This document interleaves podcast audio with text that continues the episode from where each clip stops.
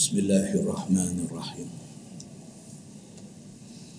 السلام عليكم ورحمة الله وبركاته. الحمد لله. وبه نستعين. أشهد أن لا إله إلا الله وحده لا شريك له. وأشهد أن محمدا عبده ورسوله.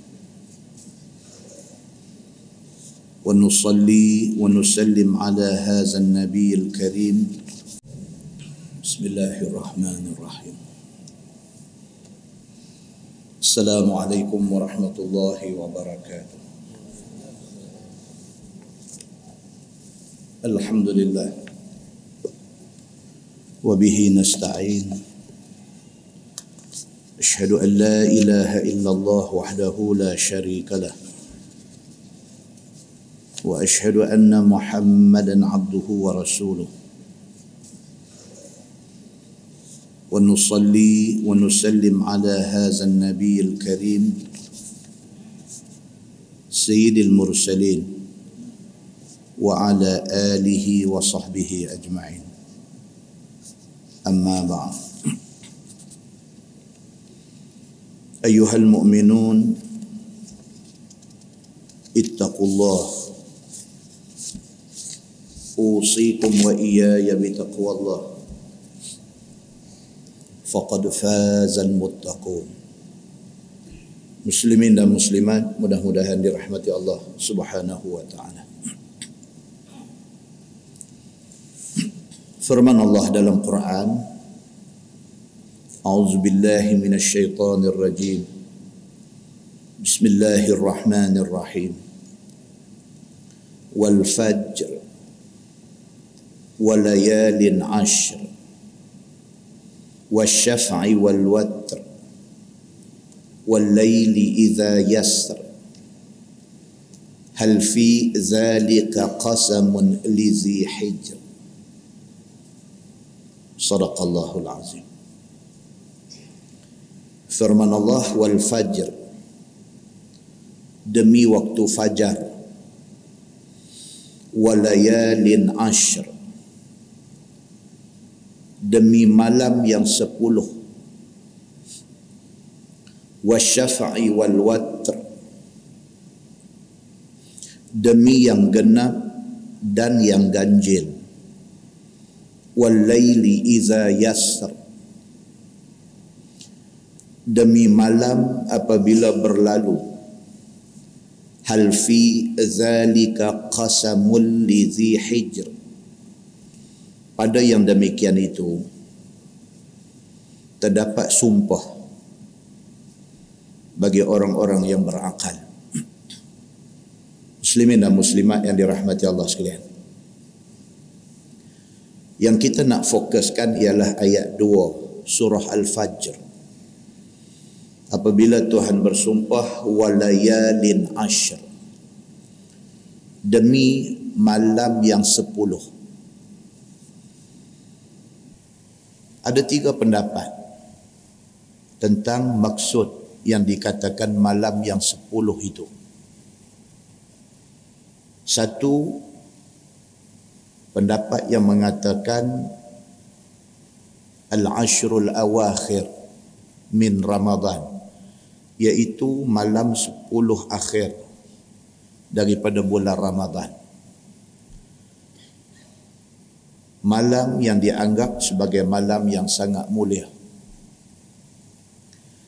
Pendapat yang kedua mengatakan walayalin ashr ialah sepuluh malam yang pertama daripada bulan Muharram.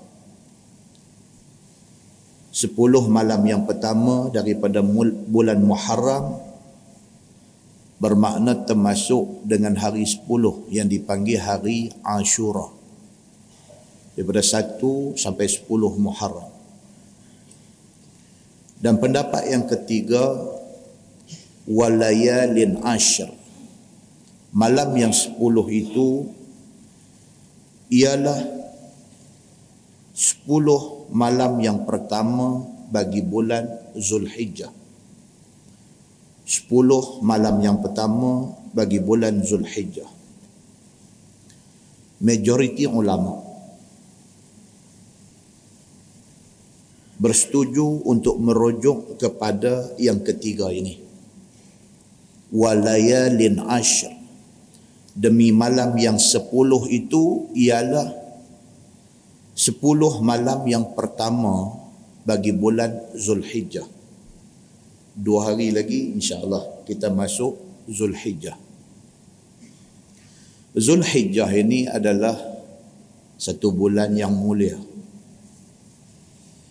Di antara kemuliaan bulan Zulhijjah ini ialah kerana Allah Subhanahu Wa Taala pilih dia untuk diletakkan kefarduan haji special. Semacam mana bulan Ramadan mulia kerana Allah pilih dia untuk dijadikan bulan puasa maka demikianlah mulianya bulan Zulhijjah ini kerana Allah Subhanahu wa taala pilih Zulhijjah untuk menjadi bulan orang buat haji. Dalam Quran Allah Subhanahu wa taala berfirman, A'udzu billahi minasyaitonir rajim. Wa azin fin nasi bil hajj. Ya'tuka rijalan wa ala kulli dhamir. يأتين من كل فج عميق ليشهدوا منافع لهم ويذكروا اسم الله في أيام معلومات على ما رزقهم من بهيمة الأنعام فكلوا منها وأطعموا البائس الفقير. صدق الله العظيم. Maksudnya firman Allah wa azin fin nasi bil hajj. Serulah manusia untuk buat haji. Allah Subhanahu wa taala sebut dalam ayat tu ya'tu karijalan kalau kamu suruh manusia suruh buat haji, mereka akan pi buat haji walaupun terpaksa berjalan kaki. Tuhan kata macam tu. Wa ala kulli dhamir. Bahkan manusia dia akan pi buat haji walaupun dia terpaksa naik unta. Yang unta tu asalnya gemuk. Nak boleh kesampainya di Mekah untuk buat haji unta jadi kurut manusia akan pergi. Allah Subhanahu Wa Taala nak bagi tahu dekat kita, kata ibadat haji ni, panggilan haji pergi ke Mekah ni adalah satu yang sangat luar biasa. Tuan heran tuan. Kalau kita tengok fizikal Mekah, apa ada Mekah ni? Selain daripada batu, bukit, batu pejai, selain daripada satu lembah yang kering kontang selain daripada satu tempat yang tak ada pokok tumbuh apa ada di Mekah ditambah dengan hari ini dengan shortage hotel dia rebankan di hujung maruah tu sampai jadi padang kosong Dulu di situ ada Hotel Grand Makkah, di situ ada New Safa, di situ ada Safa Hotel. Semua reban kosong. Belum buat hotel baru lagi. Belah belakang Hilton nak pergi ke Miss Falah tu pula reban. Hadu ada reban, hak reban tak buat lagi, reban lagi. Manusia nak pergi juga. Malaysia dapat kota 28 ribu jemaah haji minta lagi pasal apa? pasal hak duduk dalam waiting list 100 ribu orang lebih lagi tahun ni package syarikat-syarikat swasta yang package sampai mencicah harga ratus ribu sampailah kepada puluh-puluh ribu terpaksa menanggung rugi berjuta ringgit Pasal apa? Pasal jemaah kata nak pi, syarikat dah kutip duit, duit dah ambil dah hantar pergi dekat Saudi dah bayar duit hotel dah bayar duit transportation dah bayar duit catering dah bayar duit segala-gala duit dah bayar tiba-tiba kota tak dapat muslimin dan muslimat yang dirahmati Allah sekalian manusia tak serik. Manusia nak pi juga Mekah. Manusia yang dah pi nak pi lagi. Manusia yang kena tipu dijanjikan pakej 8000 umrah boleh duduk di New Safa boleh duduk di Safwa Hotel boleh duduk di Makkah Tower tiba-tiba dia hantar pergi belakang Misfalah sana tu berjalan kaki sampai sakit lutut marah-marah balik mai selang setahun nak pergi pula pelik tuan-tuan cerita Mekah ni pelik tapi bila kita tengok dalam Quran, oh baru kita faham. Rupanya Allah sudah bagi tahu. Allah kata wa azin fin nasi bil hajj. Seru manusia suruh buat haji, yaitu karijalan depa akan mai walaupun terpaksa jalan kaki. Orang-orang Arab yang duduk di keliling Makkah, geng Mesir, geng apa yang boleh masuk melalui jalan darat ni. Saudi jenuh sekat di border sana masuk juga buat kena jadi silap hari bulan tiba-tiba diisytiharkan kata wukuf jatuh hari jemaat mati syahid di sempadan tu nak masuk juga. Pasal dia percaya kata haji akbar. Sedangkan Nabi SAW kata tiap-tiap haji itu akbar. Bukan bila wukuf jatuh hari jemaat haji akbar. Dah, Nabi kata haji itu akbar. Kalau hang tersenarai sebagai tetamu Allah untuk pergi buat haji, haji yang hang nak buat tu jadikan dia haji yang akbar. Muslimin dan muslimat yang dirahmati Allah sekalian. Sejak Nabi Allah Ibrahim alaihissalam dengan anak dia Nabi Ismail alaihi masalam bina Kaabah ni sampai hari ini berduyun-duyun manusia tidak kenal bangsa tidak kenal keturunan tidak kenal darjat kehidupan ingat nak pergi Mekah walaupun Mekah itu satu lembah gondol tidak ada tumbuh-tumbuhan tidak ada keseronokan tapi manusia nak pergi pasal apa? pasal nak abdi diri pada Allah pasal apa? pasal Allah suruh pergi maka manusia nak pergi Pasal apa? Pasal manusia bila sampai sana, mata boleh tengok Kaabah tu speechless. Mulut tak terbit kata-kata. Ayat mata aja yang boleh cerita. Satu tempat yang menjadi punca kepada iri hati seluruh manusia lain yang tidak suka Islam. Muslimin dan muslimat yang dirahmati Allah sekalian. tahun 319 hijrah dulu tahun 319 hijrah dulu seribu tahun dulu. Dalam kitab Al-Bidayah wan Nihayah karangan Ibnu Kasir tulis ada satu puak nama dia Karamitah serang Makkah curi tiga benda. Puak Karamitah ini serang Mekah pada tahun 319 Hijrah dicuri tiga benda. Satu, Hajar Aswad. Dua, pintu Kaabah depa pelekang buat balik. Yang ketiga, kelambu Kaabah. Depa balik, depa potong kecil-kecil bagi semua orang atas kepercayaan yang apa pun tak tahu. Hajar Aswad dibawa balik oleh puak Karamitah ni pi ke negeri mereka bernama Hijr. 20 tahun Hajar Aswad ada di sana. 20 tahun. Kata Ibnu Kasir di dalam kitab Al-Bidayah wa Nihayah. Baru bawa balik, buah balik di tempat dia hari ini. Adakah dalam tempoh masa tu orang kita tak pergi ke Mekah sebab Hajar Aswad tak ada? Dah, pergi serupa tu juga. Dah tu Hajar Aswad tak ada, tak apa kan? Tak ada apa. Sebab kita orang Islam bukan sembah Kaabah. Sebab kita orang Islam bukan sembah Hajar Aswad. Kita sembah Allah Subhanahu wa taala. Rabb hadzal bait. Tuhan kepada rumah ini yang kita sembah, bukan Kaabah tu, bukan batu, bukan Hajar Aswad itu. Umar Al-Khattab bila mai nak kucuk Hajar Aswad, dia kata apa? Dia kata wahai batu, kalau tak kerana aku tengok Nabi kucuk hang, aku tak akan kucuk hang. Aqidah Umar Al-Khattab begitu jelas. Muslimin dan muslimat yang dirahmati Allah sekalian.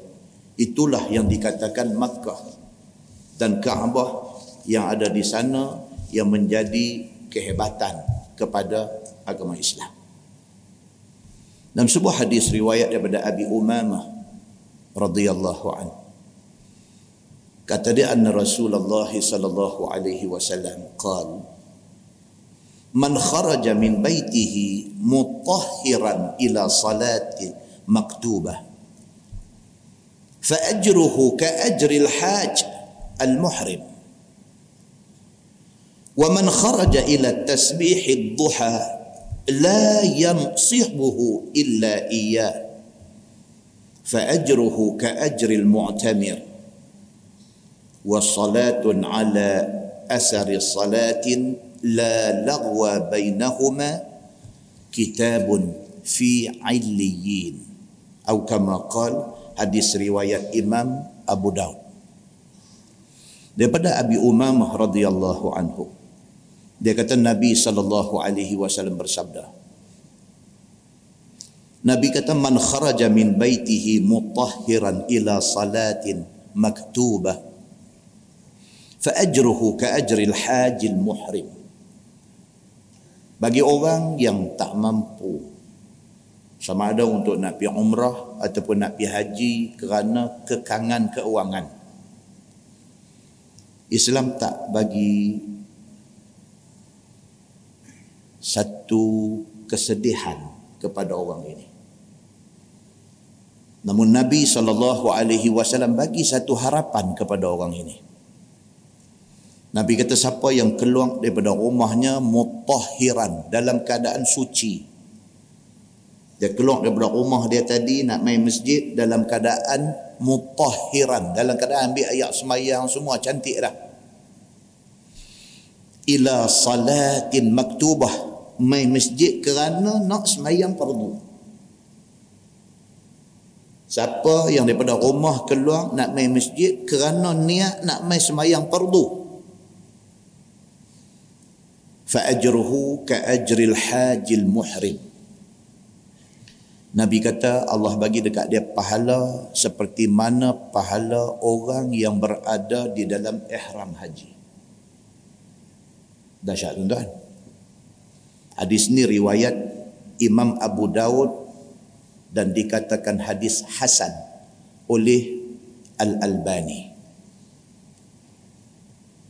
Nabi SAW kata tak ada duit tak apa. Kalau boleh himpun duit pi Mekah tak ada tak apa. Pahala yang seumpama tu ada. Apa dia? Daripada rumah mandi elok-elok, ambil ayat semayang elok-elok, kita dalam keadaan bersih suci, pi masjid dengan niat nak semayang perdu. Fa ajruhu ka ajril hajil muhrim. Pahala macam orang yang doa ada di dalam ihram haji. Ada orang kata, eh, besar eh, pahala betul ke ni? Betul. Pasal apa betul? Pasal tak ramai orang boleh buat macam ni. Kita tak kata orang, kita kata kita. Kita dalam sehari ada lima semayang perdu, berapa kali kita pergi semayang di masjid ni untuk nak menyahut ganjaran yang disediakan oleh Allah Subhanahu wa taala di dalam hadis ini subuh, zuhur, asar, maghrib, aisyah. Berapa kali daripada lima semayang perdu ni yang kita hawa-hawa dah mandi ambil ayat semayang semua elok-elok di masjid kerana nak semayang perdu. Benda simple, benda senang tapi tak terbuat. Maka pahalanya besar. Nabi kata wa man kharaja ila tasbihid duha Bahawa siapa keluar daripada rumah dalam keadaan suci bersih, ada ayat semayang, nak pergi masjid kerana nak semayang duha. Ke 9 pagi, ke 10 pagi, dia ingat hari ni pun tak ada apa, aku nak pergi masjid nak semayang duha. Dia nak pergi ke masjid ni kerana nak semayang duha. Nabi kata, La yansibuhu illa iya.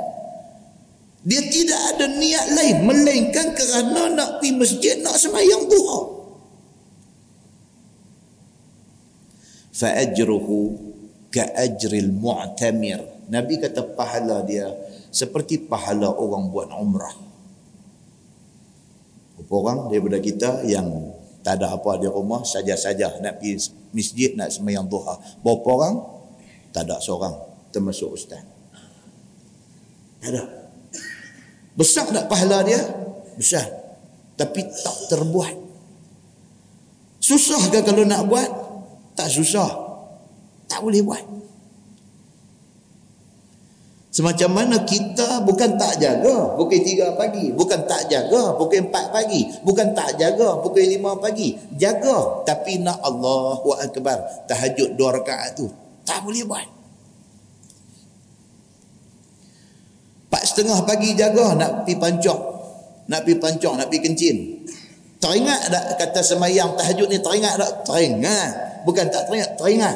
Ish, ni kalau boleh ambil ya, semayang-semayang dua rakaat cantik. Dalam dua cantik-cantik tu main tidur balik. Bukan tak teringat tapi tidak ada kekuatan untuk nak buat. Tuan-tuan, nak buat benda baik ni susah tuan-tuan. Sebelum puasa kita sebut di masjid dah cantik dah. Kalaulah ada siapa-siapa boleh tolong pasang aircon, lepas main kapet. Tuan-tuan tahu, habis kita cakap tu, sebelum orang yang penghabis pakai kasut nak balik, ada dah orang jumpa pengurusi masjid. Terus bagi tahu aircon saya punya. Terus ada orang main jumpa pengurusi masjid, dia kata Tuan Haji, kapet saya punya. Ada ada orang macam ni? Ada. Tapi ramai tak? Tak apa ramai. Hak duk teringat nak bagi ni 20 tahun dah teringat nak bagi tak bagi pun dah. Duk teringat nak bagi ni 20 tahun dah aku nak bagi apa satu kat masjid ni apa satu apa satu sampai tak bagi apa satu. Muslimin dan muslimat yang dirahmati Allah sekalian. Itu yang kita doa ujung kelih kita. Allahumma arinal haqqa haqqan warzuqna tiba'ah. Ya Allah tunjukkanlah benda benar, benda baik, benda bagus, benda yang berpahala ini sebagai benda bagus.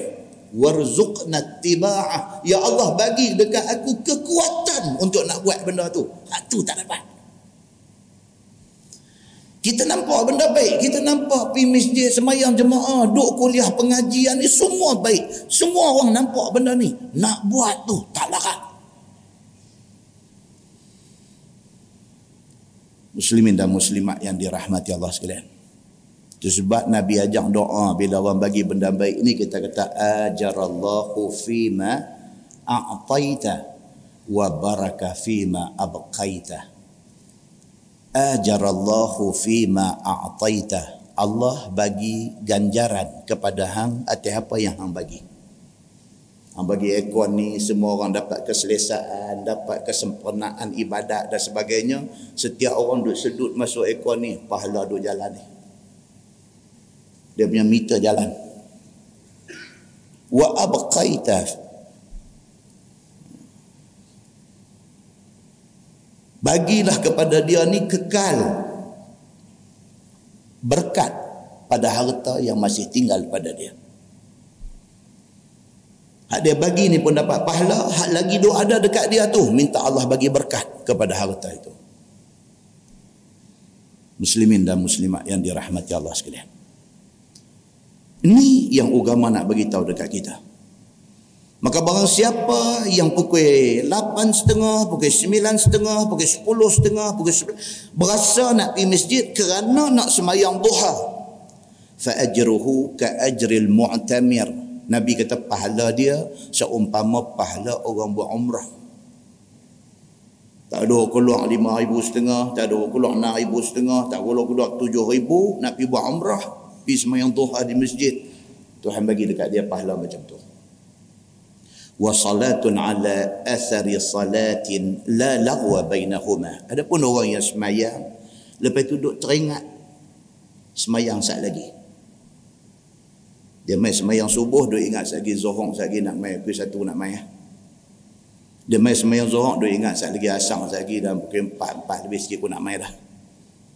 Main semayang maghrib, dia ingat eh tak balik, tak apa kot ni. Dah ada kuliah ni, dengar sekali, saat lagi semayang isya balik. Dia ingat nak nak continue dengan sembahyang yang berikutnya. Orang yang macam ni kata Nabi sallallahu alaihi wasallam syarat dia apa? La lagwa bainahuma antara in between dua sembahyang itu tidak ada buat benda lagwa. Lepas semayang maghrib, keluar pergi sa'okok di dalam jahanam. Habis. Lepas semayang maghrib, tak mau. Tak mau ada benda lara. Dia antara in between sembahyang itu, kitabun fi ailiyin. Ditulis pahalanya di ailiyin, di tempat yang tinggi-tinggi. Muslimin dan muslimat yang dirahmati Allah sekalian. Berapa banyak kebaikan pintu-pintu untuk melakukan kebaikan disediakan oleh Allah Subhanahu wa taala. Hak kita heran ni apa? Ramai orang kadang-kadang termasuk kita. Kebaikan hak duk ada kita tak pi buat. Kejahatan yang kita duk semai hari-hari. Muslimin dan muslimat yang dirahmati Allah sekalian. Dalam sebuah hadis riwayat daripada Abil Aliyah radhiyallahu anhu kata dia qala ibn Abbas qala li Rasulullah sallallahu alaihi wasallam ghadat al-aqabah wa huwa ala rahilati hati al-qat li فلقدت له حصيات هن حص الخزف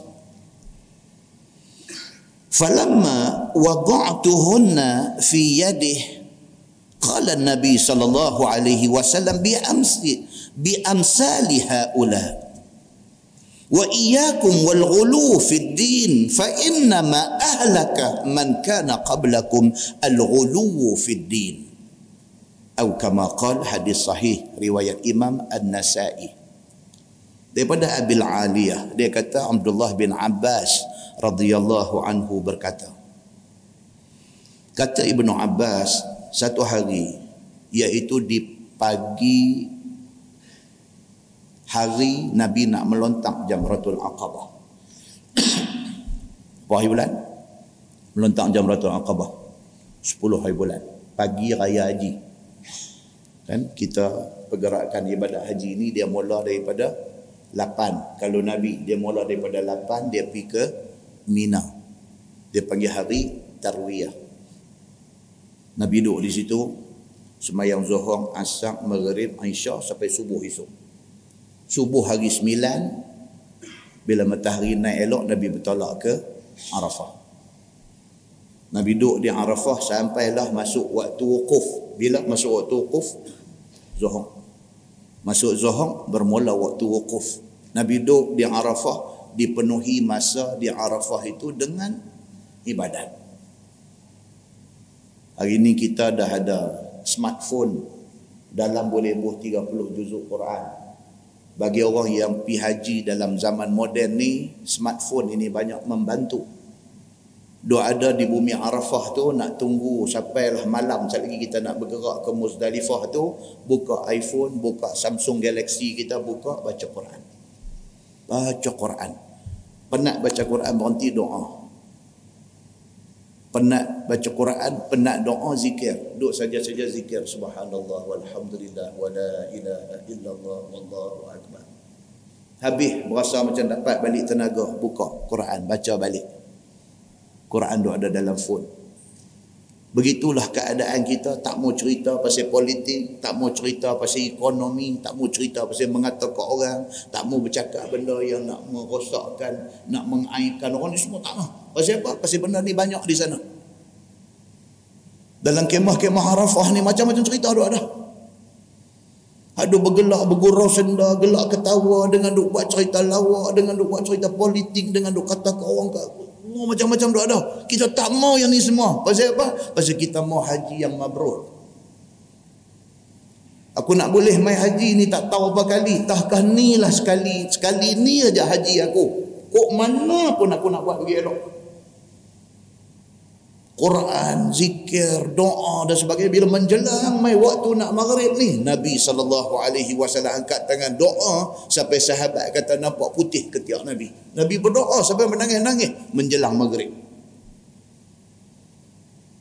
Sebelum semayang maghrib, dah masuk waktu maghrib, sebelum semayang maghrib, Nabi bertolak ke Muzdalifah. Sampai di Muzdalifah, Nabi semayang maghrib dengan Aisyah. Tunggu sampai pagi esok. Nabi bertolak nak pergi ke Mina Nabi singgah di Mash'aril Haram. Duduk di sana ada satu bukit kecil dekat dengan Muzdalifah hujung tu Nabi duduk saat di situ. Lepas tu Nabi bergerak.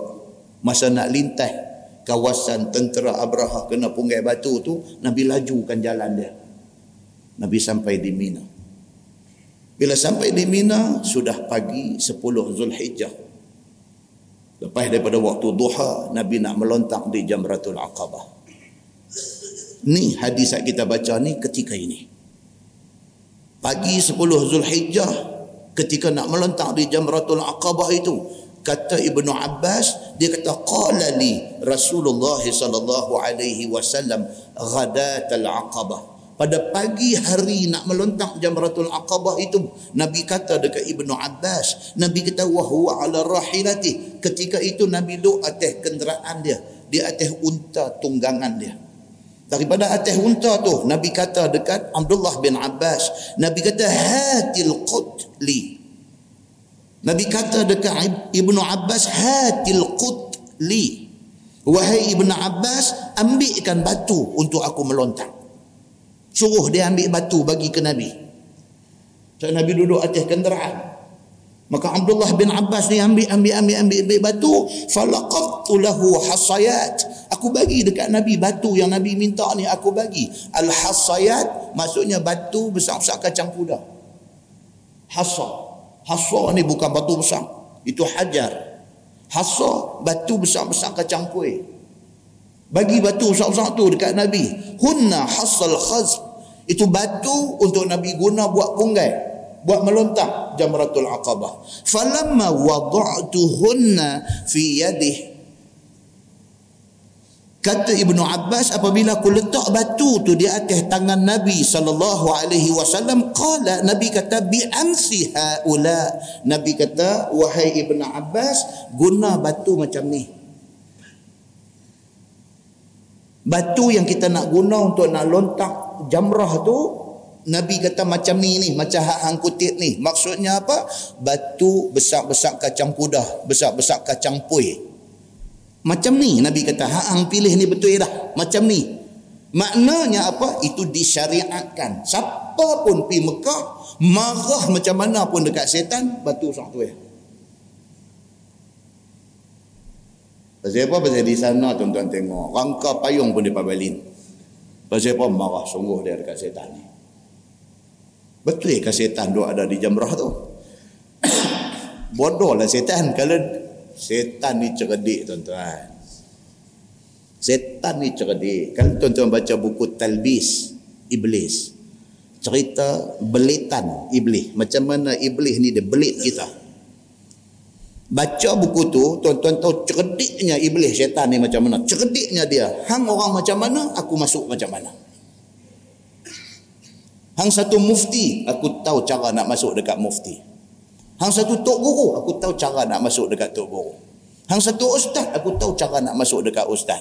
Hang satu cikgu aku tahu cara nak masuk dekat cikgu. Hang satu engineer aku tahu cara nak masuk kepada engineer ni dia tahu macam mana cara nak masuk dia tengok orang macam mana dia tahu nak masuk macam mana Iblis, syaitan yang begitu punya cerdik, tiba-tiba kita pergi duk ingat kata dia bodoh. Dia duk tunggu di jamrat tu. Dia tahu dah puak-puak ni main nak punggai dia. Dia duk tunggu. Tunggu kena punggai. Cerdik sungguh, syaitan ni. Maksudnya apa? Adakah yang kita punggah itu syaitan? Dah.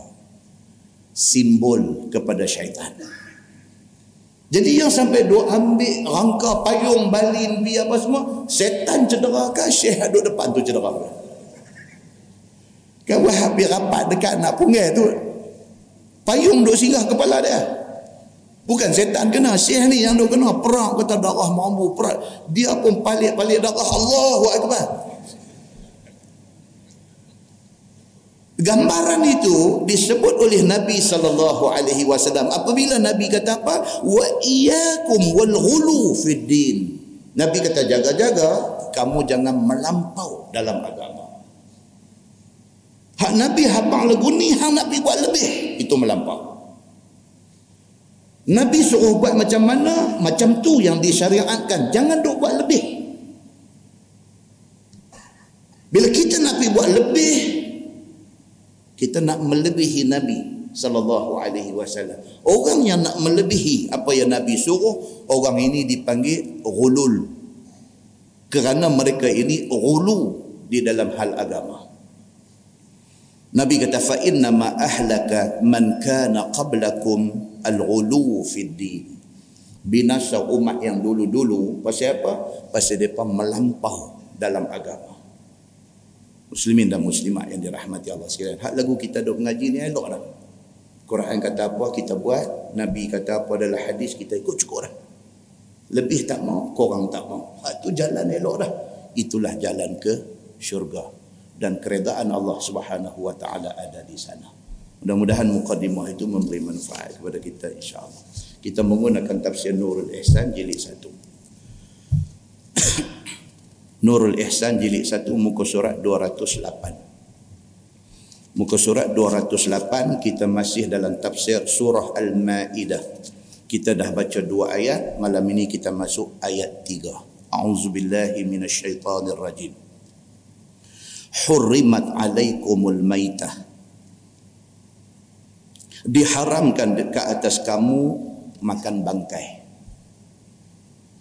Ayat ni start dia nak bagi tahu dekat kita pentingnya kita memastikan makanan yang nak masuk dalam perut kita halal. Dan abang yang tu. Hurrimat alaikumul maitah dan diharamkan ke atas kamu makan bangkai. Iaitu menatang yang dimakan sedangkan mati dia tidak disembelih mengikut syarat. Itu yang kata bangkai. Definisi yang dikatakan bangkai ni apa dia? Menatang yang disembelih. Yang tak sembelih tak saya cakap lah. Yang disembelih tapi tak ikut syarat. Pastikan menatang yang kita makan tu bukan sahaja disembelih tetapi mengikut syarat. Tuan-tuan boleh pastikan benda ni? Luang kemampuan kita untuk nak memastikan betul. Malaysia sudah ada satu badan agama dia panggil JAKIM. JAKIM ni kerja dia apa? Pi check benda-benda ni semua. Bila depa check dan depa pastikan kata halal, depa bagi logo depa kata halal, tu saya cakap banyak. Kalau kata benda tu tak halal, dia tanggung. Kita tak ada apalah. Itu sebab orang yang duduk di jakim bahagian halal ni depa takut sebenarnya duduk di situ. Depa takut. Maka kerana tu depa buat kerja betul punya. Depa strict buat kerja. Tuan-tuan, buka kedai makan. Telur masin pun kena kena ada halal. Telur masin bukan lembu, bukan kambing, bukan ayam, telur masin nak kena ada halal ni apa benda? Kita pun tak faham. Kita tanya balik, yang ni hampa kena terang ni walaupun saya ustaz tapi tang tolong masin nak kena ada halal ni saya tak faham. Oh dia kata ustaz telur masin ni dibekalkan oleh pembekal oleh supplier yang hantar mai kat kita. Supplier ni dia ada gudang dia. Gudang dia tu telur masin dia duduk sekali dengan babi ke apa ke tu pun nak kena tengok. Betul lah benda tu telur masin dia pi bubuh satu bekas dengan babi jadi macam mana Oh, kita kata takkan lagu tu pun. Oh, dia kata macam-macam boleh jadi. Kami dah pergi buat raid kami dah pergi buat inspection kami dah pergi buat spot check kami hak jumpa dah ni tak tahu nak apa macam-macam dia kata dalam store tak apa dia kata ustaz dalam freezer besar dalam cold room dia dalam cold storage dia dalam tu ada ayam dalam tu ada kambing dalam tu ada babi kalau kita tak pi check kalau kita tak pi mana kita tahu? Benda tu mai atas nama daging ayam tapi store dia duduk-duduk dia duduk dengan apa? Maka di sinilah pentingnya sijil halal jakim dan mereka ni bukan main-main. Kalau mereka dah pi, mereka dah check, mereka dah inspect, mereka dah audit dan mereka dah bagi dah halal. Kalau kemudian dia buat spot check, dia jumpa benda yang meragukan, dia tarik balik sijil halal tu. Sebab mereka bukan menyaga sijil halal ni. Berapa duit dia harga? RM200 lebih je satu harga. Tapi nilai halal dia tu. Sebab tuan-tuan, kalau tuan-tuan beli barang ada halal, tu saya fikir banyak dah. Halal benda tu muslimin dan muslimat yang dirahmati Allah sekalian. Kita beruntung pasal kita ada pihak berkuasa yang mengambil berat tentang hal ini. Muslimin dan muslimat yang dirahmati Allah sekalian. Ayat yang kita baca pada malam ni dia nak emphasize, dia nak tekankan benda ni. Hurimat alaikumul maitah diharamkan atas kamu makan bangkai. Bangkai ni apa dia? Menatang yang kita makan sedangkan dia mati dengan tiada disembelih cara syarak contohnya.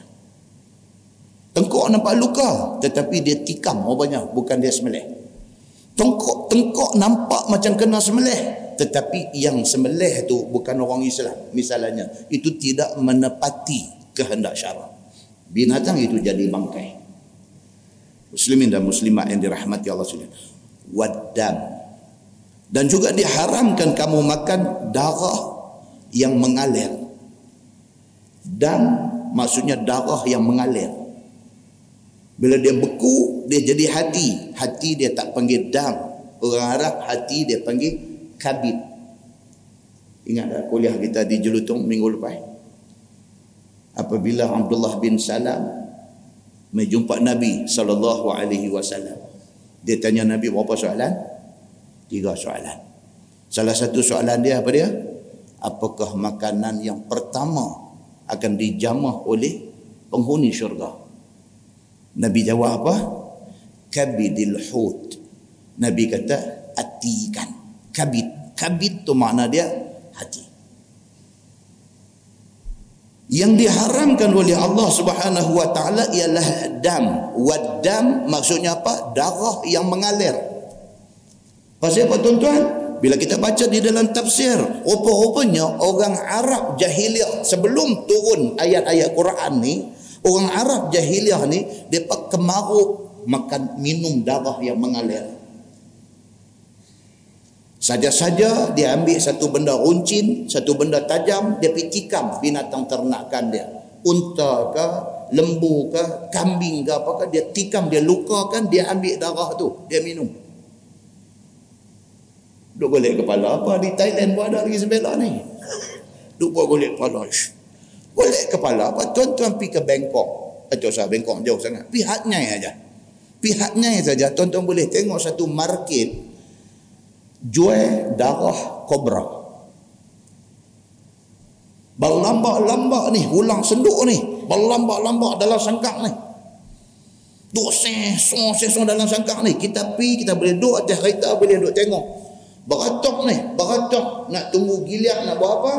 Nak minum darah kobra ni.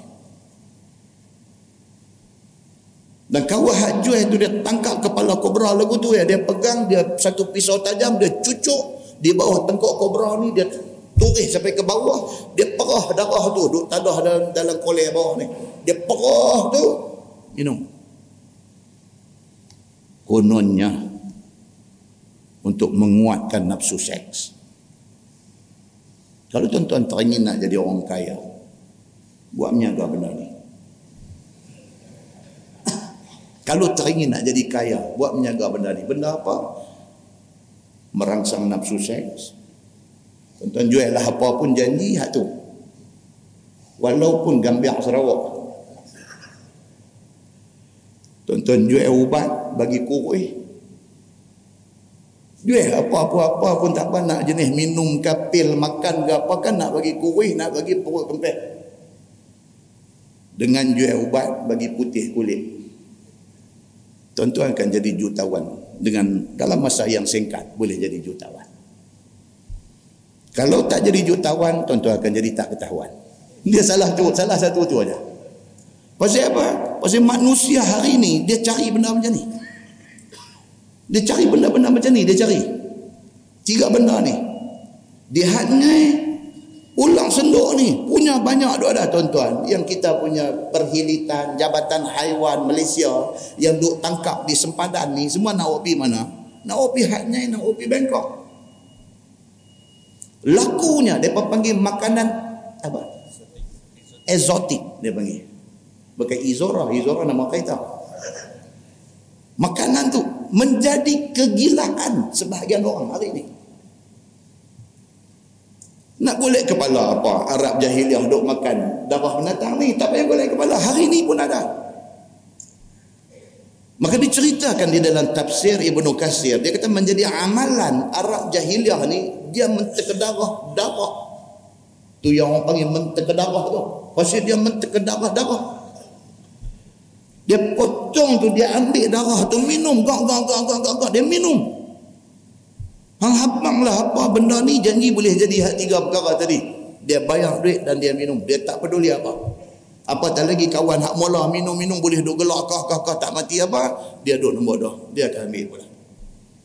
Maka turun ayat ni Allah Subhanahu Wa Taala suruh Nabi bagi tahu kata darah yang mengalir tak boleh minum. Haram. Pasal apa tuan-tuan? Pasal Islam ni agama elok. Islam ni agama nak suruh orang jadi elok. Bagus kau orang makan bangkai? Bagus kau orang duk minum darah?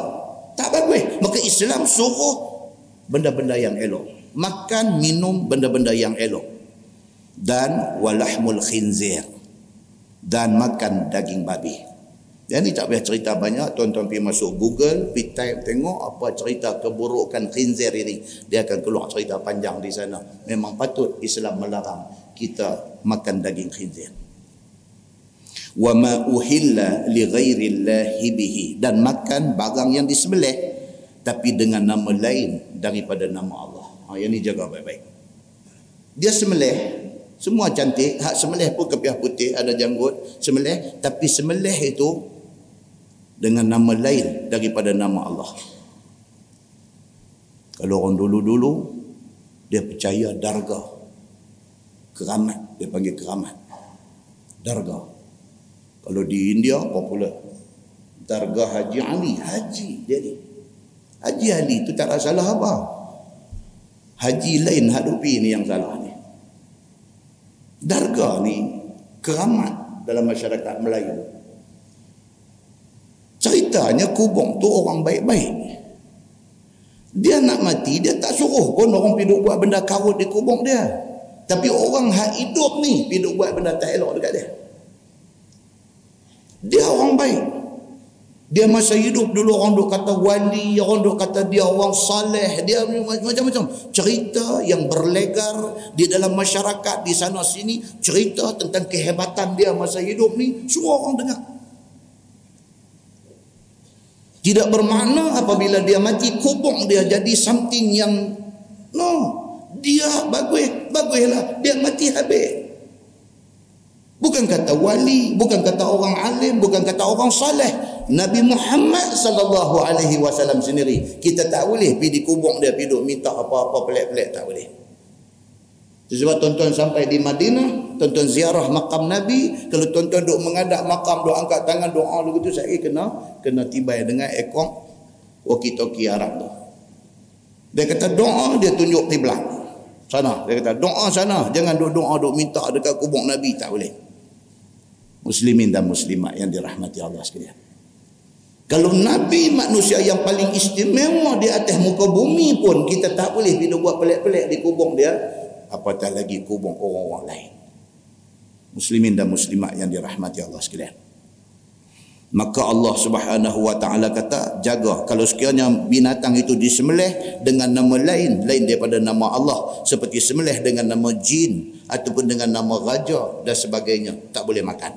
Wal munkhaniqah dan juga tidak boleh makan binatang yang mati tercekik leher tercekik leher pi pegang ayam tu pegang kuat sikit nak sembelih tapi pi pegang kuat sikit lepas-lepas mati dia dia tak boleh dah dia mati tercekik bukan dia mati kena sembelih. Macam kita duk pergi tengok tempat orang proses ayam. Kita nak kena kenal pasti ayam tu mati pasal apa. Tempat slaughterhouse, tempat sembelih ayam ni, kita nak kena make sure ayam tu mati pasal apa. Teknologi hari ini dia pakai renjatan elektrik. Electrical shock. Dia gantung kaki naik di atas, kepala turun bawah, duduk jalan duduk jalan bila sampai di satu tempat dia siap dah nak nak nak shot ayam ni. Dia renjat elektrik. Masalahnya ialah apa? Masalahnya kalau ayam tu ayam sehat cergas kuat bila dia kena renjat elektrik dia jadi lemah. Lepas itu dia dia kena sembelih okey. Tapi ada ayam yang duk gantung tu yang dia memang dah tak sihat dah. Perjalanan daripada farm daripada ladang tempat belah dia nak mai ke tempat semelih ni dah berapa jauh. Naik lori dia pun nak jenis mabuk perjalanan tak boleh. Ayam pun serupa kita jugalah kita pun ada yang naik baih sikit tak bercakap dengan orang dah duduk sengah bibir muduk ke duduk putih putih putih. Orang duduk sebelah duduk melawak kata haji eh sembang dah apa ni duduk tidur ni. Celik mata pun mata julin luar tu dah. Dia mabuk perjalanan. Kalau orang mabuk perjalanan ayam pun serupa ayam ni dua atas lori nak pergi tempat sembelih tu duk muntah di atas ni berapa banyak kita tak tahu. Mabuk mabuk perjalanan. Wek wek muntah. Bila sampai di tempat sembelih kena renjak elektrik dia mati tu eh pasal dia dah nyawa-nyawa ikan dah dia dah nak tak larat dah main-main dengan dana tak larat tu pergi shot karan ke dia qalu inna lillahi wa inna ilaihi raji'un jalan bila mai tak nak sembelih tu sebenarnya dia sudah mati ayat ni masalah yang ni masalah. Satu. Yang kedua, ini kona-kona patah di tempat semelih ayam ni. Yang kedua apa dia? Semelih-semelih tu duk kelupung tak habis lagi, pi buang dalam air hangat. Dia mati tu bukan mati kerana semelihan, dia mati pasal kena air hangat tu. Bangkai juga yang tu pun. Macam mana kita nak tahu ni ayam hak mai kat kita ni semua disembelih dan halal? Yang ni bahagian halal jakim. Mereka kena pergi cek. Kalau mereka tak betul kerja, mereka tanggung. Tapi ini amanah dua atas belakang mereka. Muslimin dan muslimat yang dirahmati Allah sekalian. Sebab tak mungkin kita nak pergi bawa selek bateri enam, duduk suluh tengok depa ni semelih macam mana macam mana dan sebagainya. Muslimin dan muslimat yang dirahmati Allah sekalian. Hmm. Dan firman Allah wal mauquzah dan juga haram makan binatang yang mati kena pukul. Kena pukul. Binatang ni dia bukan mati kerana kerana semelih dia kena kena pukul.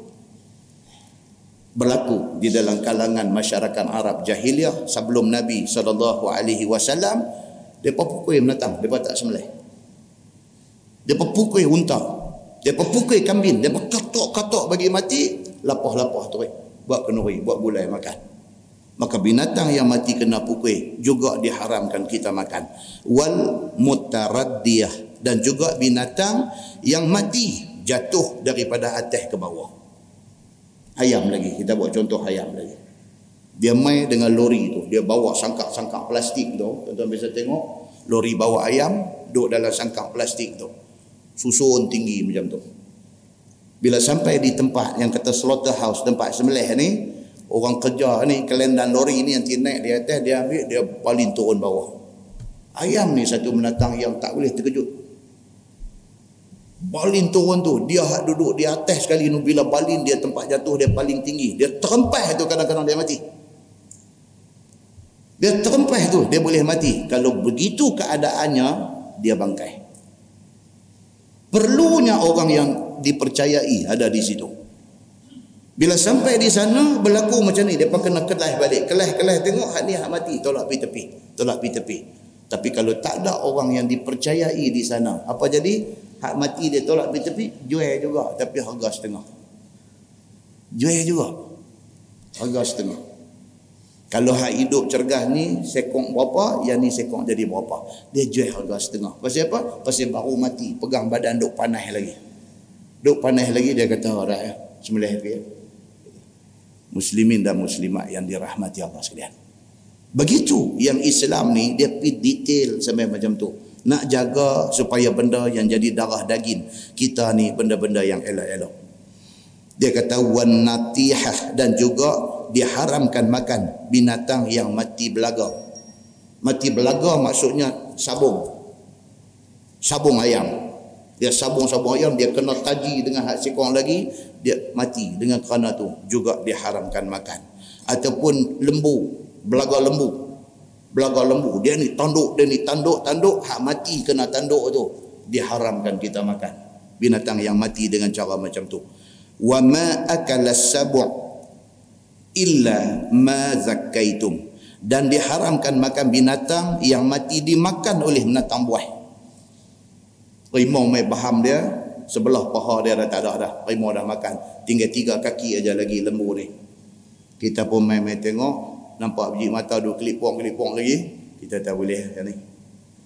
Kita kata lagu tu seperti mana ayam atau kambing yang dimakan musang ataupun dimakan harimau. Cuma ada pendapat ulama di sini. Dia kata contohnya kata satu Imam Zainul Abidin Imam Ali Zainul Abidin dia kata kalau pada masa tu ekong ataupun kaki dia masih duk menguat masih duk bergerak lagi sembelih cepat-cepat dan halal dimakan. Maknanya ada nyawa lagi pada binatang tu.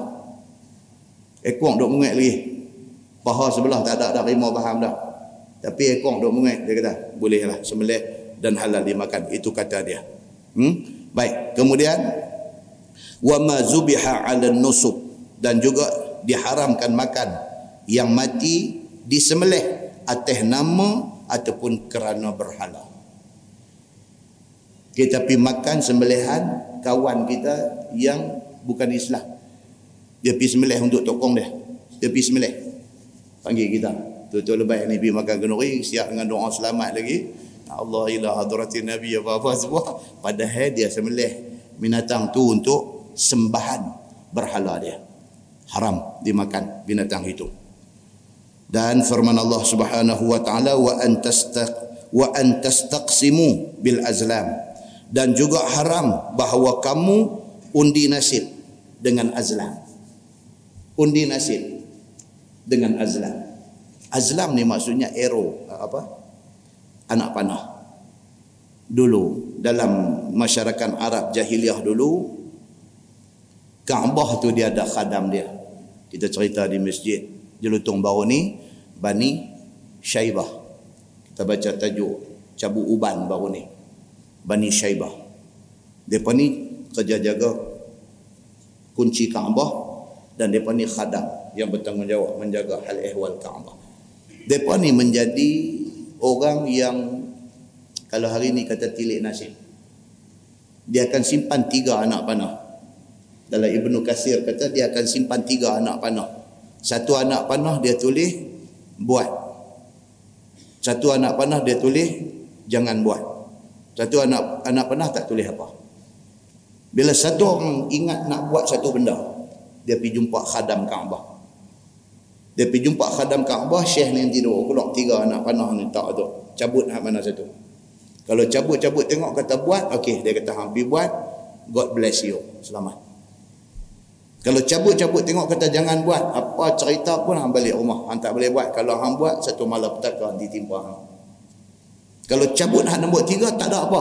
Buat pun tak ada, jangan buat pun tak ada. Cabut tu, dia kata cabut lagi sekali. Dia kata, macam ni pun orang percaya. Tuan-tuan. Penat kita baca ni, Allahu Akbar. Percaya juga macam ni pun. Dia bagi tiga. Han cabut-cabut hak nombor tiga, tak ada apa. Belek kiri kanan kanan. Ni apa dia, tak ada apa. Tak ada apa, cabut sekali lagi. Dia kata, wih. Goncang, goncang, goncang, goncang, cabut lagi sekali. Cabut, cabut, lagu tak ada apa juga. Dia kata ni macam mana, dua kali tak ada apa. Tiga kali, ya, cabut. Dia kata, sampai dapat hak ada tulis. Buat ataupun jangan buat. Macam ni punya benda jadi di dalam masyarakat Arab jahiliah dulu. Dan Allah Subhanahu wa taala turun dalam Quran wa ma zubiha 'ala nusub. Ha? Benda yang disembelih apa nama wa antastaqsimu bil azlam. Dan haram bahawa kamu undi nasib dengan arrow dengan anak panah ni iaitu anak panah kecil tiada bulu dah so itu dia cerita tentang anak panah tu.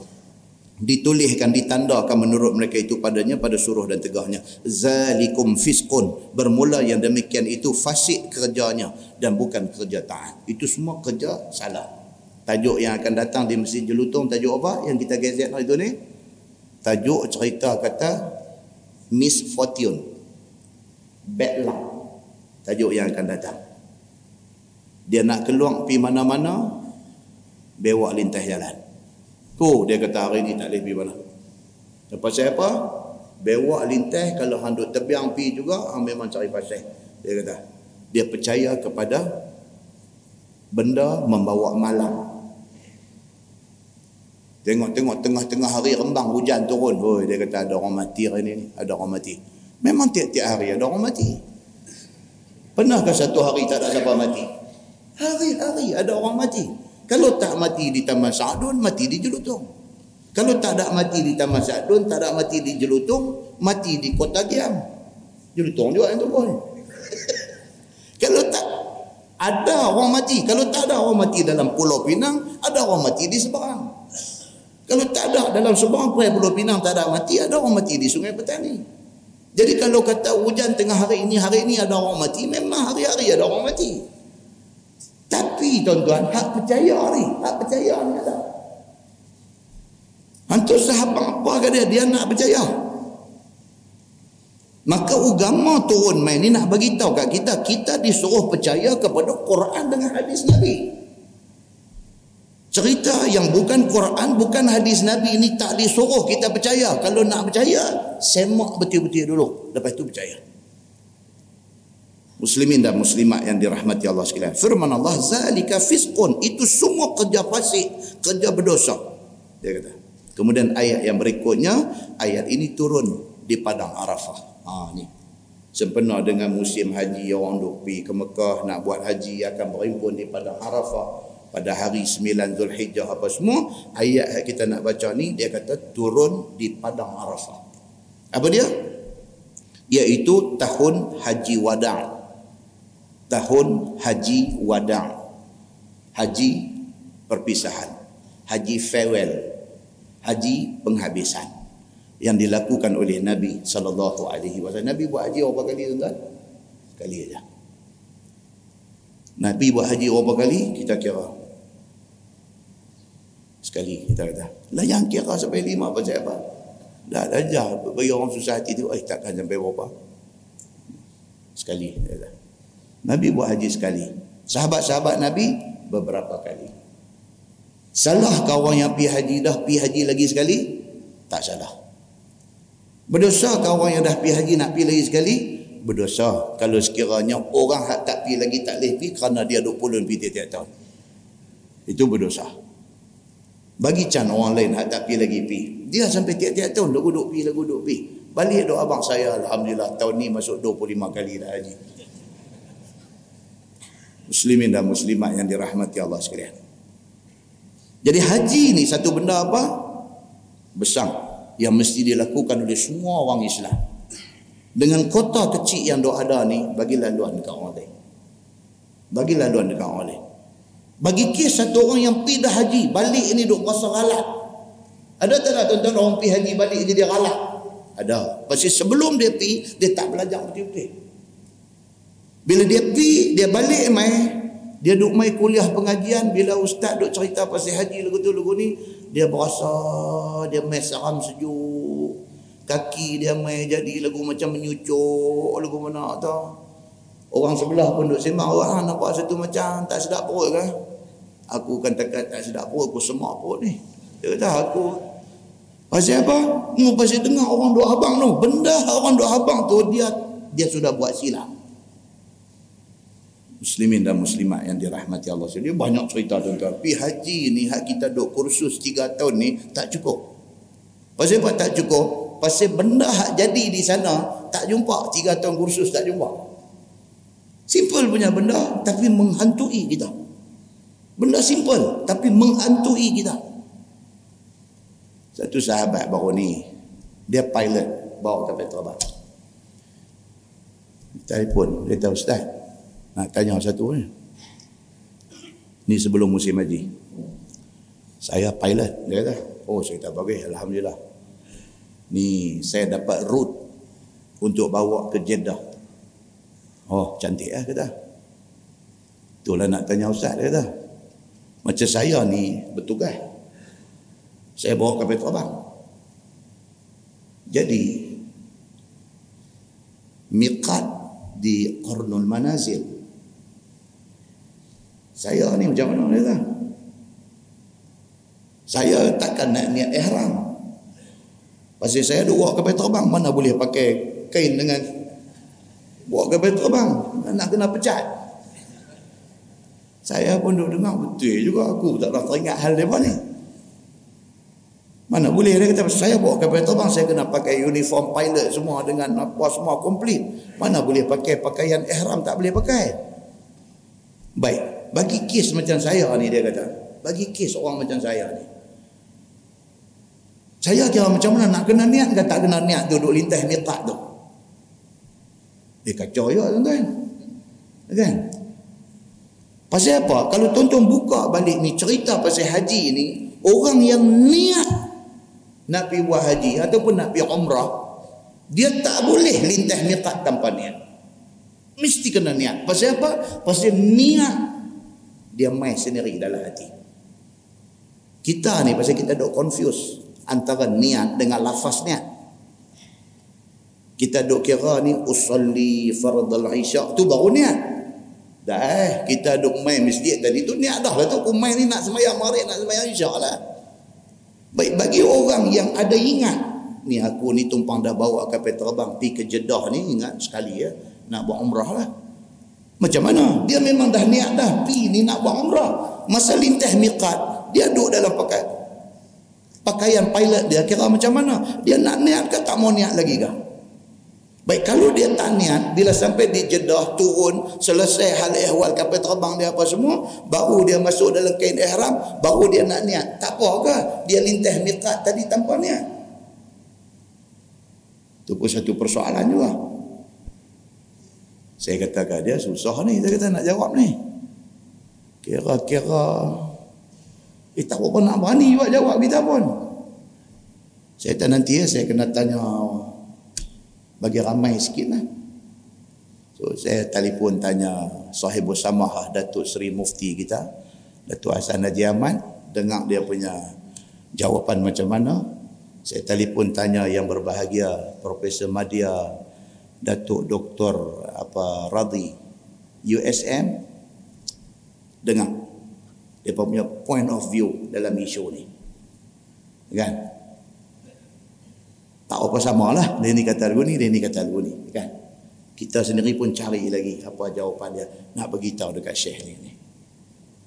Nampak tuan-tuan ini ini yang kata persoalan yang timbul yang kadang-kadang kita duk baca buku pasal haji pasal umrah macam-macam dah duk dengar CD duk tengok video dengan duk attend kursus apa sana sini dah dia pergi tanya benda pelik-pelik ni muslimin dan muslimat yang dirahmati Allah sekalian Nuh duk ada di sana dah no. Duk ada di sana dah satu sahabat pi. Dia buat haji tamattu. Dah sampai di sana dia sa'i. Safa Marwah, Safa Marwah, Safa Marwah habis di Marwah. Bila habis di Marwah, SMS saya. Dia kata ustaz, saya dah tawaf dah. Saya dah sa'i dah. Ni cerita nak cukup ni. Dua soalan. Yang pertama, nak cukup habis buang ataupun potong sikit aja tahu nak cukup masa buat haji nanti. Hak mana lebih afdal dia kata. Ni masa umrah ni cukup siap-siap bagi licin ke ataupun masa umrah ni potong saja. Saat lagi masa haji, saat lagi lepas melontar jam ratu Aqabah baru nak cukup masa tu. Hak mana afdal? Dia pergi tanya soalan tu satu. Yang kedua, dia kata, yang kedua. Ni saya ni saya nak potong dulu buat syarat, lepas tu baru pergi dekat baba cukup ke ataupun saya terus straight away pergi dekat barber panggil dia cukong itu kira tahalul ke ha, mana satu tuan-tuan tiga tahun kursus tiga tahun kursus benda ni tak teringat. Bila sampai sana teringat. Ini yang kata haji ni satu ibadat yang hidup yang sentiasa ada benda yang teringat nak tanya dan sebagainya. Dua dengar hantar SMS pula. Ustaz ni tentang tawaf ni. Boleh tak boleh kita tawaf pagi lepas subuh katalah kita buat umrah. Kita tawaf. Tawaf-tawaf tiga pusingan berasa macam semput. Berasa macam penat. Balik hotel tidur apa semua dulu apa semua. Asang lagi turun mai sembahyang asang sambung lagi. Sambung lagi empat. Boleh tak boleh? Dia tanya. Nak kata apa nak kata? Dia tawaf pagi, tiga, dia balik hotel apa, tidur bangun apa-apa semua. Asang lagi turun mayang asang, sambung lagi empat.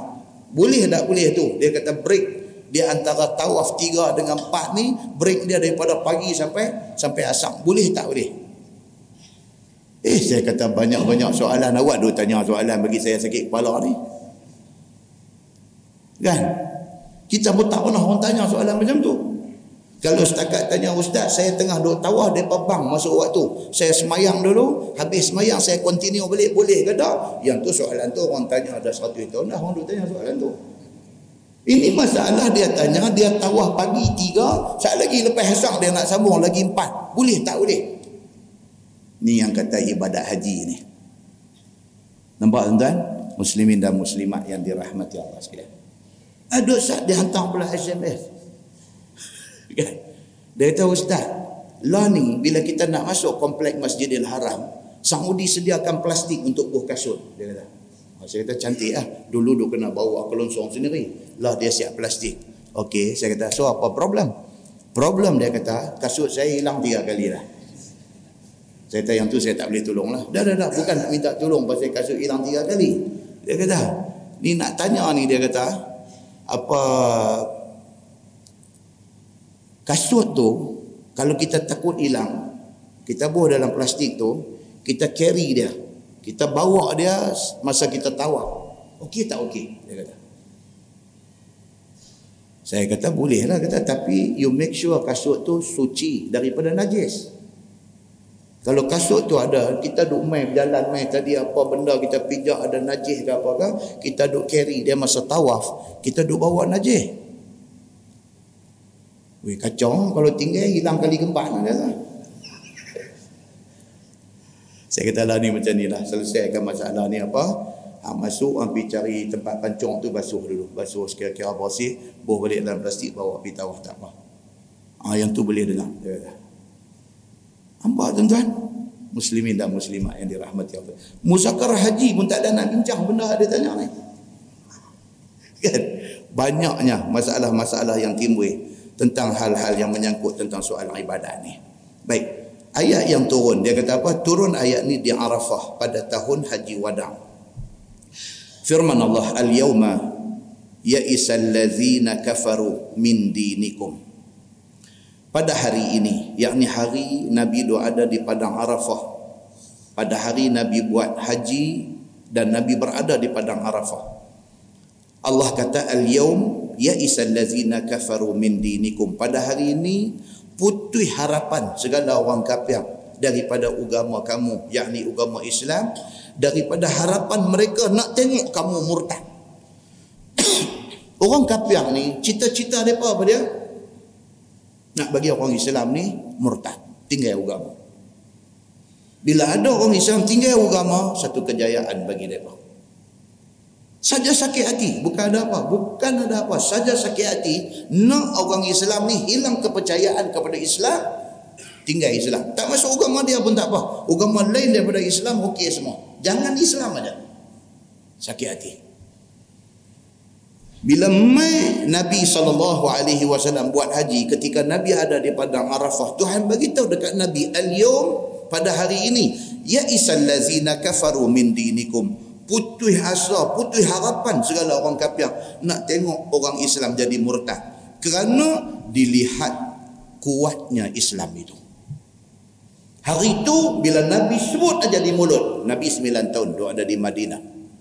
Sembilan tahun Nabi duduk ada di Madinah, baru Nabi keluar di mulut. Nabi kata apa? Nabi kata tahun ni aku nak pergi buat haji. Bila Nabi sebut aja sembilan tahun Nabi duduk ada di Madinah, Nabi sebut kata tahun ni aku nak pergi buat haji. Sambutan daripada orang Islam yang duduk ada di seluruh tempat ni. Semua nak ikut Nabi pergi buat haji. Pasal apa? Pasal haji satu ibadat yang baru disyariatkan. So nak buat, nak kena tengok Nabi buat.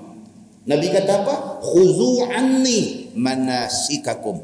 Nabi kata ambil daripada aku ibadat haji kamu. Hampa nak pergi buat haji ni, hampa kena tengok macam mana aku buat. Macam mana aku buat, macam tu hampa buat.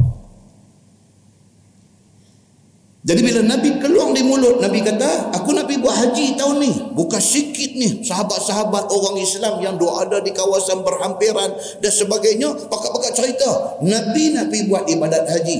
Pakat meneru turun mai nak ikut Nabi sallallahu alaihi wasallam. Itu sebab kalau baca hadis tentang haji Nabi ini, dia akan cerita manusia kiri kanan dalam rombongan Nabi ini berbondong-bondong, berduyun-duyun. Duk ikut ni. Pasal apa? Mata semua duk observe nabi sallallahu alaihi wasallam. Nak tengok nabi buat apa? Bila nabi sampai sahaja di tempat nabi nak berniat ihram semua orang nak dengar nabi niat macam mana labbaik al-hajj kah labbaik umrah kah apa kah nak dengar nabi kata apa nak tengok sebelum tu Nabi buat apa? Nabi semayang kan? Nabi semayang berapa rakaat dan semua orang nak tengok. Pasal apa? Ini ibadat yang pertama Nabi nak buat ibadat haji yang pertama dalam Islam daripada selesai Nabi niat Nabi nak bergerak nak pergi ke Mekah Nabi ucap labbaik Allahumma labbaik labbaik la syarika laka labbaik innal hamda wan ni'mata laka wal mulk la syarika lak. Pakai ikut pakai ikut pakai ikut. Lepas tu Nabi tak larang Nabi dia pun orang lain duduk jalan juga. Dan Nabi tidak larang. Maka sahabat faham. Kata apa? Talbiyah labbaik Allahumma labbaik labbaik la syarika laka labbaik. Ini ucapkan sampailah Nabi suruh stop. Tu orang nak ambil tu. Tata cara melakukan ibadat haji itu.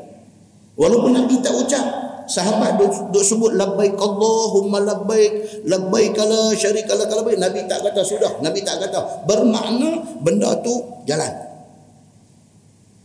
bila dah sampai di Mekah, Nabi masuk ke dataran Kaabah ni. Nabi dah masuk di sana. Baru Nabi suruh stop. Baru semua orang stop.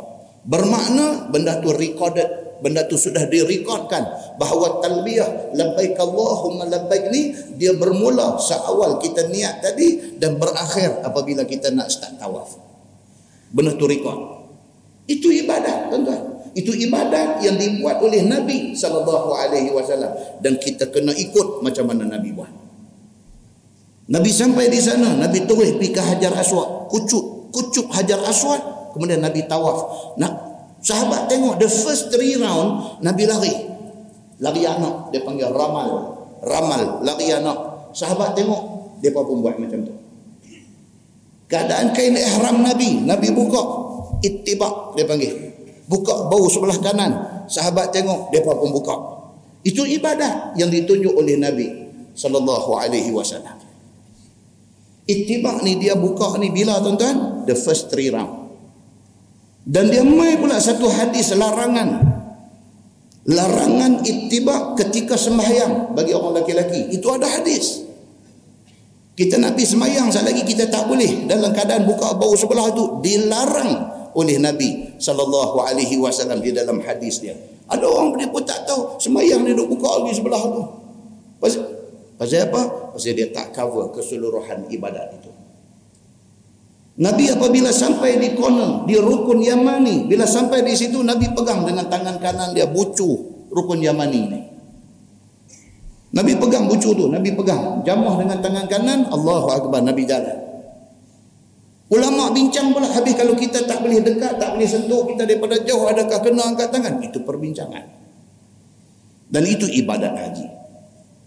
Dia nak kena clear benda ni. Bila kita dapat satu gambaran clear, kita overview macam mana cara nak buat haji. Bila sampai di sana, Bismillahirrahmanirrahim. Jalan. Kita buat haji, kita balik, hati kita tenang, tenteram. Pasal apa? Pasal kita buat according to yang ditunjuk oleh Nabi sallallahu alaihi wasallam.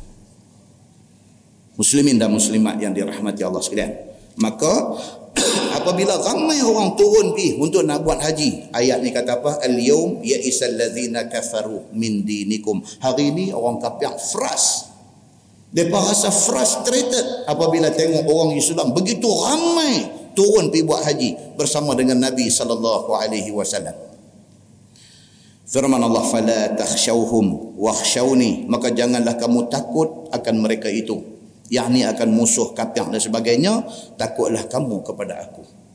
Tuhan kata takut dekat aku. Terus ada takut dekat lain daripada aku. Pasal apa? Depa ni pun musuh hampa ni pun nyawa depa do ada dalam kuasa Allah Subhanahu wa taala. Firman Allah al-yawma akmaltu lakum dinakum. Ha dia main ayat popular. Jadi dia panggil ayat popular.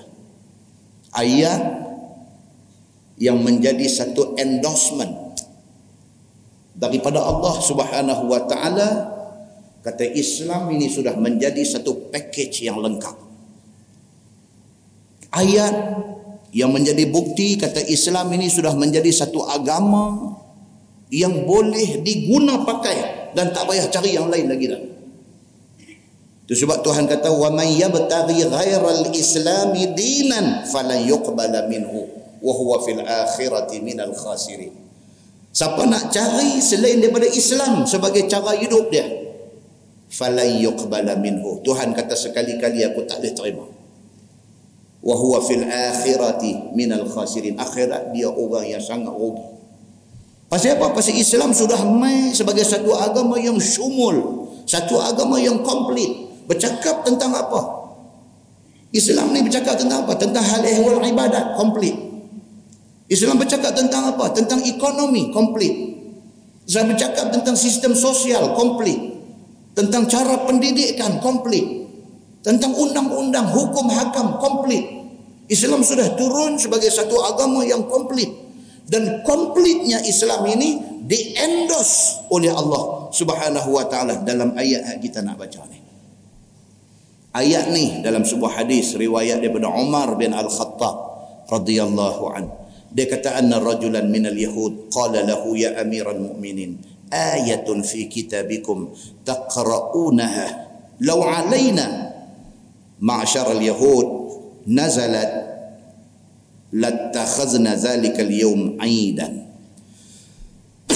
Satu Yahudi mai jumpa Sayyidina Umar Al-Khattab, Yahudi.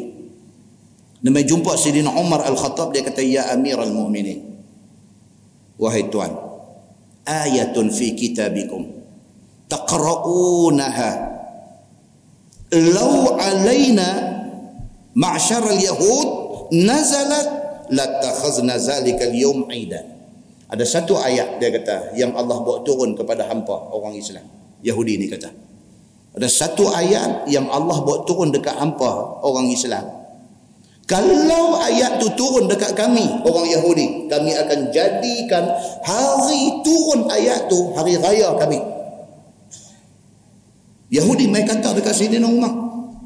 Hampa orang Islam nasib baik pasal Tuhan buat turun dekat hampa satu ayat, ayat yang mengatakan agama hampa Islam ini agama yang lengkap. Kalau ayat tu turun kata kami Yahudi ini agama kami lengkap, hari turun ayat tu kami akan jadikan hari raya. Seronok. Macam mana kita apa sambut hari merdeka.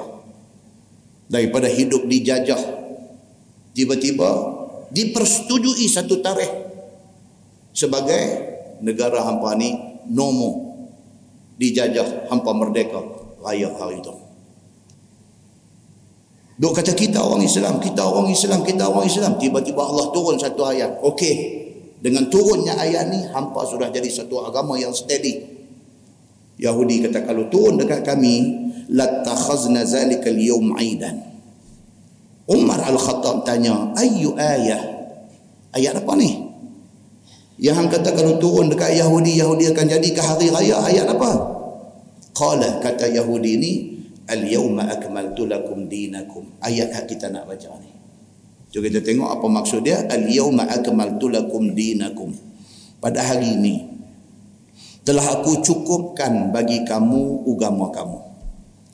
disempurnakan segala hukum hakamnya dan difardukan dan disunatkan maka tiada turun kemudian daripada ini tentang hukum haram halal lagi dengan turunnya ayat yang kita nak baca ni dengan turunnya ayat ni tidak ada lagi ayat hukum yang akan turun lepas ni pasal apa? Islam sudah komplit.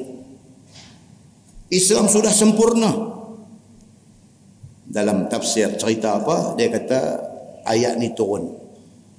Kata Asma binti Umais dia kata ayat ni turun ketika Nabi sallallahu alaihi wasallam doa ada di padang Arafah hari Jumaat. Ayat ni turun. Nabi sallallahu alaihi wasallam pada masa tu duduk di atas unta dia. Bila turun ayat ni, "Al-yauma akmaltu lakum dinakum wa atmamtu alaikum ni'mati wa raditu lakumul Islam madinah." Unta Nabi naik ni, ketak kaki lipat kaki terus duduk di atas tanah pasal apa? pasal dia nak bagi tahu kata beratnya ayat yang turun kepada Nabi sallallahu alaihi wasallam itu. Ketak kaki unta ni ketak sampai duduk unta yang dinaiki oleh Nabi sallallahu alaihi wasallam ini. Firman Allah wa atmamtu alaikum ni'mati. Dan pada hari ini aku sempurnakan ke atas kamu akan nikmatku Islam ni agama nikmat dengan dapat masuk Mekah dengan aman.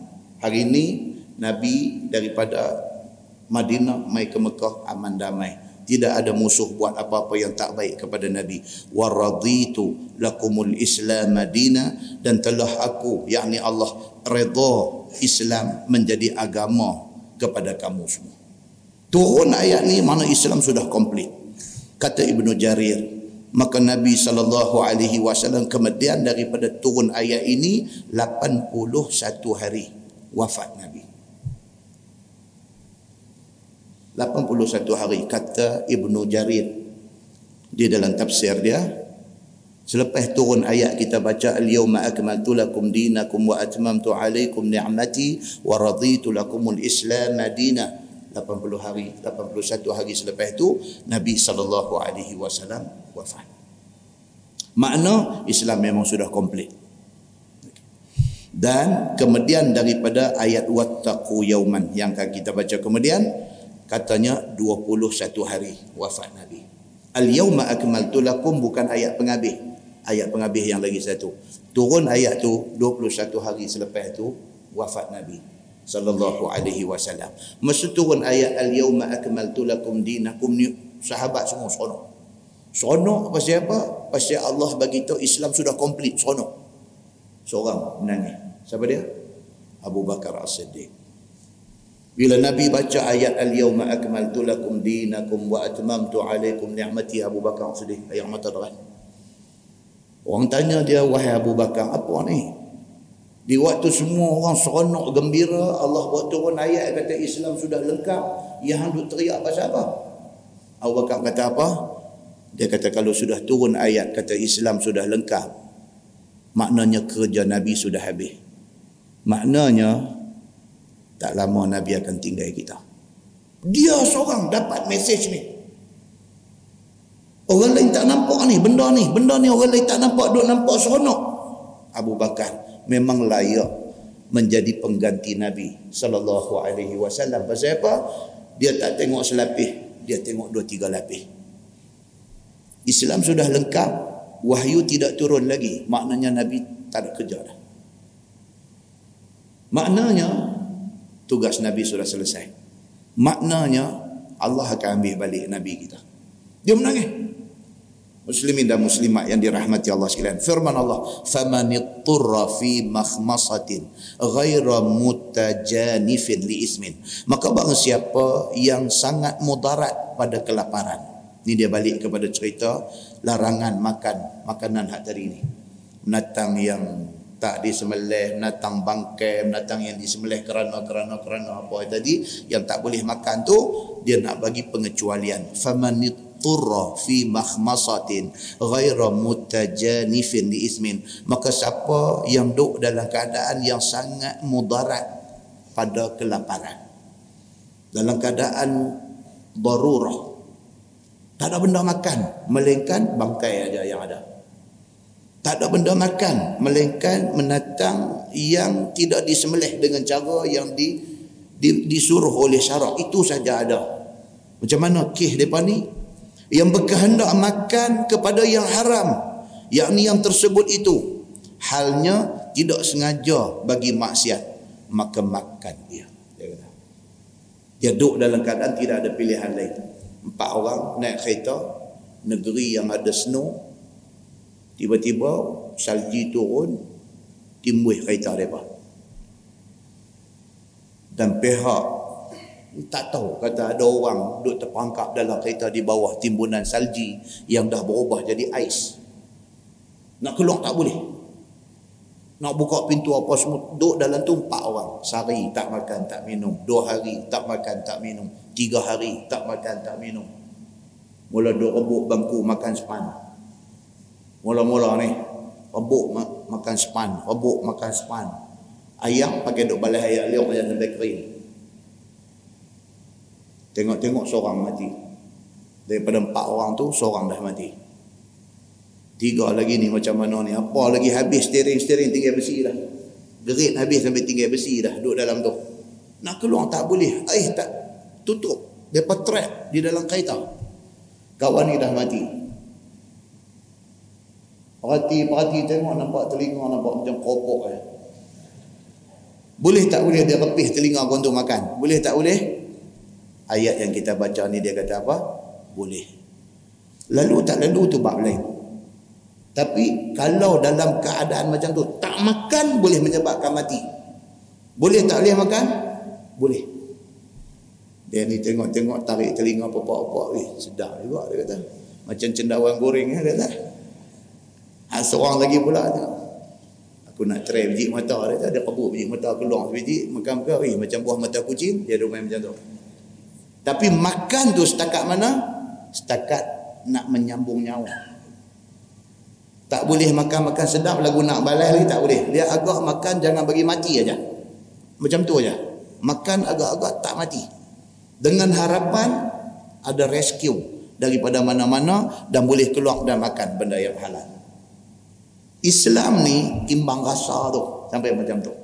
Timbang rasa. Bila keadaan sudah jadi macam tu, dia kata maka itu dia kata boleh maka makanlah ia. Fa innallaha ghafurur rahim. Maka Allah Subhanahu wa taala amat mengampuni lagi amat rahim kepada ha, lagi amat rahim pada mengharuskan makan itu. Harus makan itu atas sifat kesian Tuhan kepada hamba dia.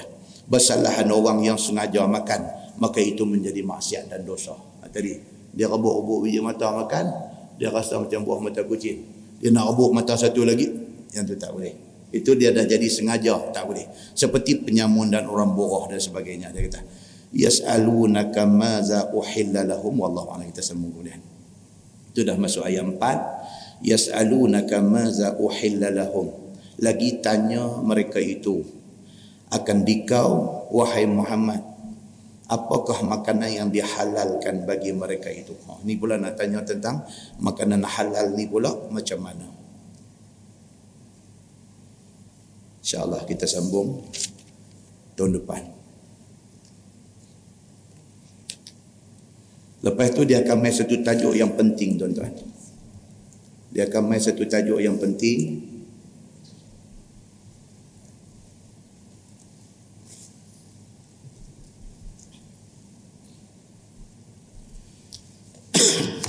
Lepas ni dia akan main satu tajuk yang penting yang ada detail dia kita akan cerita detail dia. Cerita tentang hukum wuduk, ayat semayang dan juga tayamum. Dia akan main satu tajuk apa tuan-tuan? Tangan patah semen. Kawasan yang bersimen itu anggota wuduk. Tangan patah semen daripada pergelangan tangan sampai atas siku semen. Sedangkan itu anggota wuduk nak ambil ayat semayang macam mana? Semen tu ada tajuk yang akan datang. Apa syarat-syarat dia? Dan apa kelonggaran yang diberikan oleh agama? Dan nak tengok. Dan kita akan bawa beberapa pendapat. Tuan-tuan akan menilai pendapat-pendapat itu. Nak pendapat yang susah yang sampai menyebabkan orang tak semayang terus ke? Ataupun nak ambil pendapat yang mudah yang bukan dipermudah-mudahkan tetapi pendapat yang mudah yang selaras selari dengan spirit agama iaitu inna dina yusrun walan yushadad dina ahadun illa ghalabah agama itu mudah dan tidaklah orang yang saja duk buat bagi agama ni susah akhirnya dia dikalahkan oleh agama. Agama tak kata lagu tu, dia pi tafsir bagi susah, akhirnya dia marah dekat agama. Dia kata apa ni susah. Sedangkan sebenarnya Islam tak suruh macam tu. Ayat yang akan datang dia akan main perbahasan tentang hal ayat semayang dan juga tayamum. Yang kata tayamum tu macam mana? Kan kita kalau nak tayamum ni kena umai talam baru dipanggil tayamum. Orang talam satu Macam nak makan kenuri empat setalam tu Satu macam yang debu dalam tu Bubuh pangkah pula bubuh apa. Bahagi empat pula dalam tu.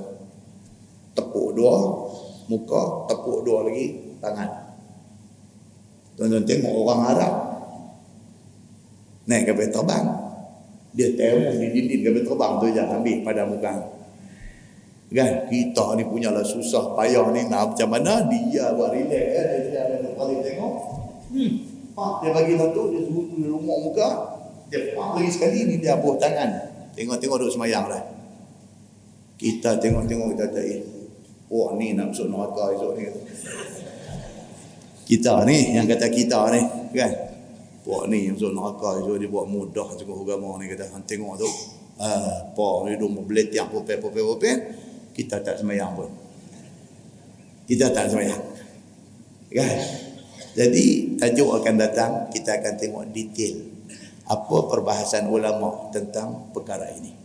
Bukan saya kata, apa yang ulama kata. Apa kata Imam Syafi'i, apa kata Imam Ahmad bin Hanbal, apa kata Imam Malik, apa kata Imam Abu Hanifah. Orang main empat tu, lepas tu tengok pula dalam kitab kita mazhab Syafi'i, di antara kitab fiqh yang menjadi rujukan kita di antaranya nama Mughni Al-Muhtaj. Apa kata ulama di dalam kitab Mughni Al-Muhtaj? Apa dia kata? Pendapat siapa daripada empat ini yang nampaknya relevan dengan keadaan hari ini?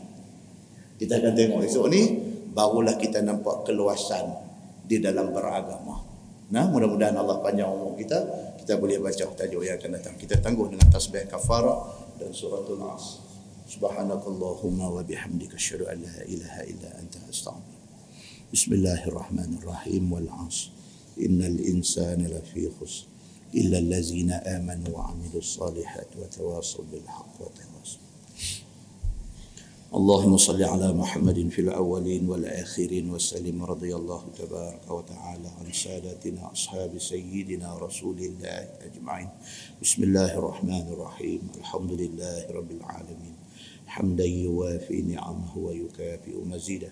يا ربنا لك الحمد كما ينبغي لجلال وجهك الكريم وعظيم سلطانك رضينا بالله ربا وبالإسلام دينا وبمحمد نبيا ورسولا.